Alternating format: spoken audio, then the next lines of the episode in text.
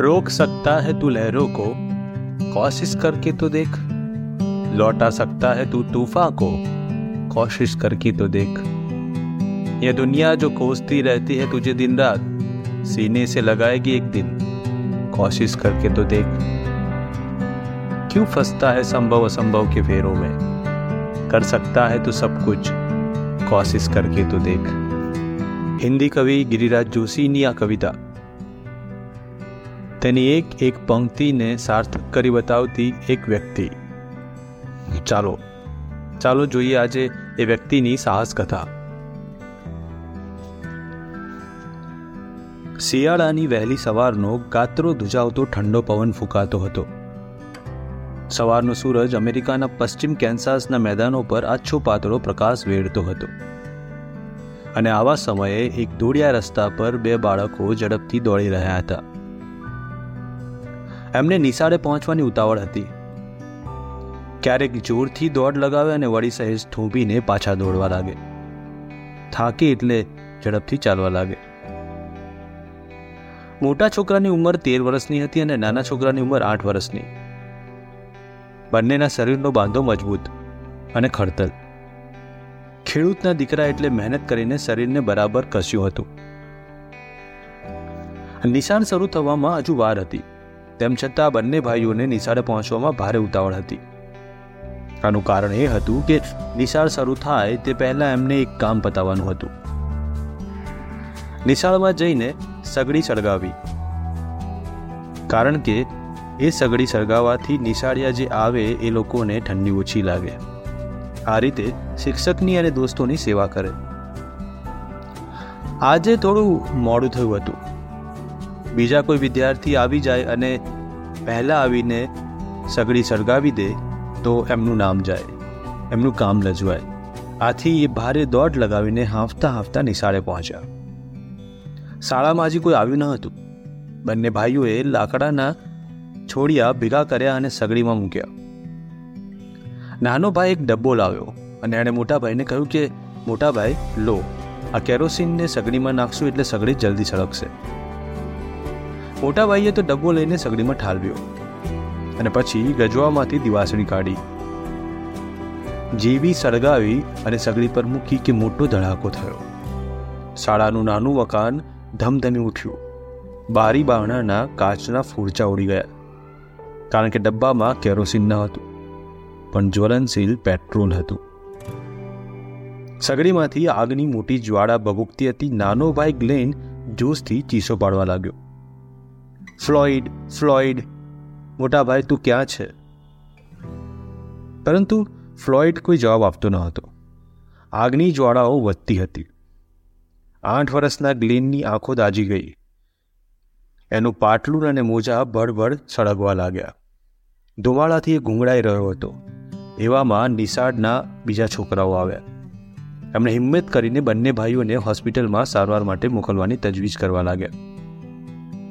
તેર વર્ષનો મોટો ભાઈ ફ્લોઇડ તો એટલો બધો દાજી ગયો હતો કે તરત જ એનું અવસાન થયું.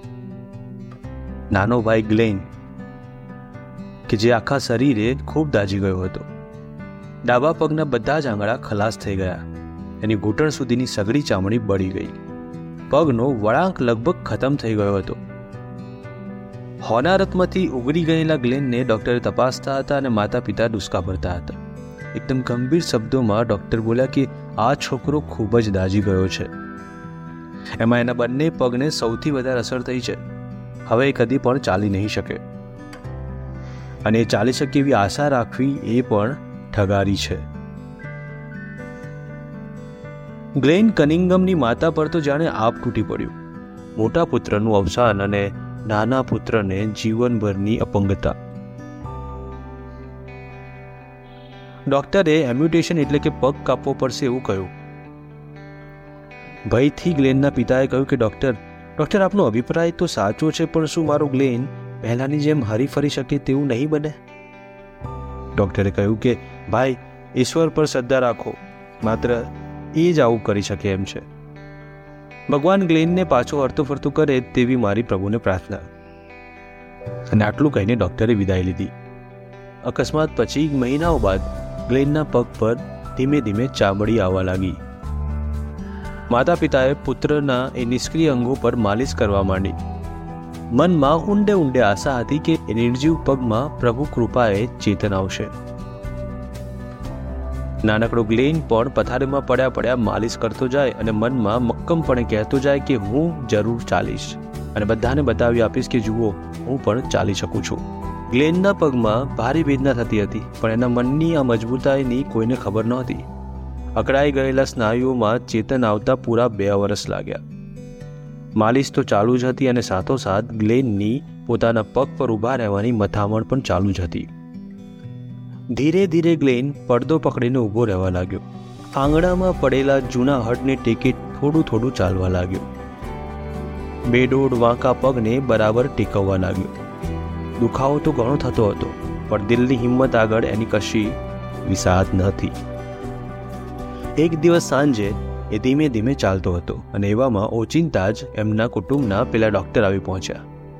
એમણે આવી ખોટી કોશિશ કરવા માટે ગ્લેનને ઠપકો આવ્યો એના સ્નાયુઓ તપાસ્યા, પરંતુ તપાસને અંતે એમને આશ્ચર્યનો કોઈ પાર ન રહ્યો.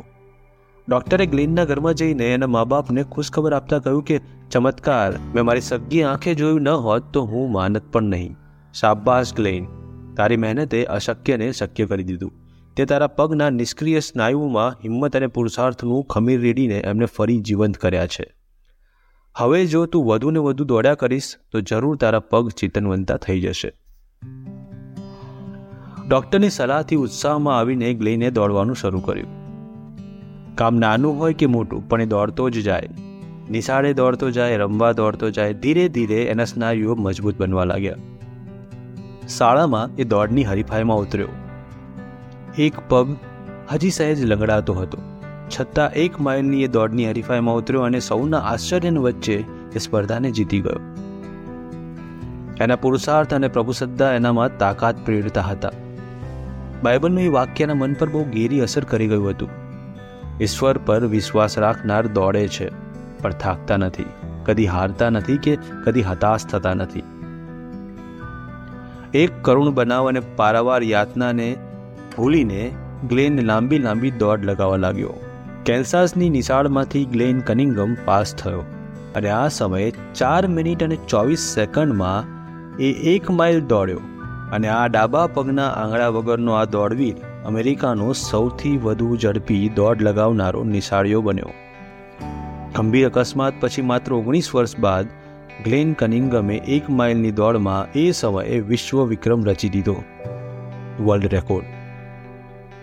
ઓગણીસો ને ચોત્રીસમાં કેન્સાસ યુનિવર્સિટીની સ્પર્ધામાં ચાર મિનિટ અને છ સેકન્ડમાં એક માઇલનું અંતર કાપીને એણે નવો વિશ્વ વિક્રમ રચ્યો. બે વર્ષ પછી બર્લિનમાં ખેલાયેલી ઓલિમ્પિક સ્પર્ધામાં પંદરસો મીટરની દોડ માત્ર ત્રણ મિનિટ અને અડતાલીસ સેકન્ડમાં પૂરી કરી. ઓગણીસો ને આડત્રીસમાં ચાર મિનિટ અને ચાર સેકન્ડમાં એક માઇલનું અંતર કાપીને ગ્લેને એવો તો અદ્ભુત વિશ્વ વિક્રમ સર્જ્યો કે જે વર્ષો સુધી અણનમ રહ્યો. એલેન કનિંગમની સિદ્ધિએ જગતભરમાં એવી આશા જગાડી કે માનવી માટે અશક્ય ગણાતી એવી સિદ્ધિ શક્ય બની શકે તેમ છે. એણે એની તાકાતથી એક નવી આશાના દ્વાર ખોલ્યા. એના ગામના બગીચાને એનું નામ આપવામાં આવ્યું. કેન્સાસ રાજ્યમાં થતી દોડ સાથે એનું નામ જોડવામાં આવ્યું. જિંદગીમાં કદી પણ જાતે ચાલી ન શકે તેવી ગંભીર ઈજા પામનાર ગ્લેન મજબૂત મનોબળના સહારે માત્ર અમેરિકામાં જ નહીં, પણ જગતના એક અમર દોડવીર તરીકે નામના મેળવી. એણે સ્થાપેલા વિશ્વ વિક્રમો વર્ષો સુધી દોડવીર માટે પડકારરૂપ બની રહ્યા. એટલું જ નહીં પણ એની દોડ લગાવવાની આગવી પદ્ધતિ અને દોડના અંત ભણી ઝડપથી પહોંચવાની રીતને જગતના ખ્યાતનામ દોડવીરો આજ સુધી ફોલો કરે છે. ગ્લેન કનિંગમ રમતના મેદાનની સાથોસાથ અભ્યાસમાં પણ આગળ રહ્યા. મહેનત મજૂરી કરતાં કરતાં એણે એમએ અને પીએચડીની પદવી મેળવી. તેમજ આગળ જતાં યુનિવર્સિટીના ડાયરેક્ટરનું પદ પણ સંભાળ્યું. ઓગણીસો ને ઓગણચાલીસમાં બીજા વિશ્વયુદ્ધ સમયે લશ્કરમાં જોડાયા. અને સાત વર્ષ સુધી મોરચા પર રહીને દેશની સેવા પણ કરી. એ પછી એક વિશાળ ખેતર ખરીદીને એમની ખેતીની આવકમાંથી અપંગો માટે આશ્રમ ખોલ્યો, જેમાં આઠ હજાર જેટલા અપંગ બાળકોને આપબળે જીવતા શીખવ્યું. ઓગણીસો નવની ઓગસ્ટે અવસાન પામેલા કનિંગમ વિકલાંગો માટે આદર્શ બની ગયા. મિત્રો, એમનું સંપૂર્ણ જીવન જાણે એક સંદેશો બની રહ્યો. ઈશ્વર શ્રદ્ધા રાખનાર દોડે છે, પણ કદી થાકતા કે હારતા નથી, કે પછી હતાશ થતા નથી. થેન્ક યુ મિત્રો. તમે બધા જ ખૂબ જ સરસ કરી રહ્યા છો તમારી જિંદગીમાં. અને આમ જ સરસ રીતે આગળ વધતા રહો, ખૂબ જ પ્રેમ મેળવો, સફળતા મેળવો અને આર્થિક સદ્ધરતા મેળવો એવી આશા સાથે આપ સૌની રજા લઈશ. ફરી મળીશું. આવતા રહેજો. અને સાંભળતા રહેજો મિસ્ટર મોડ્યુલેટર.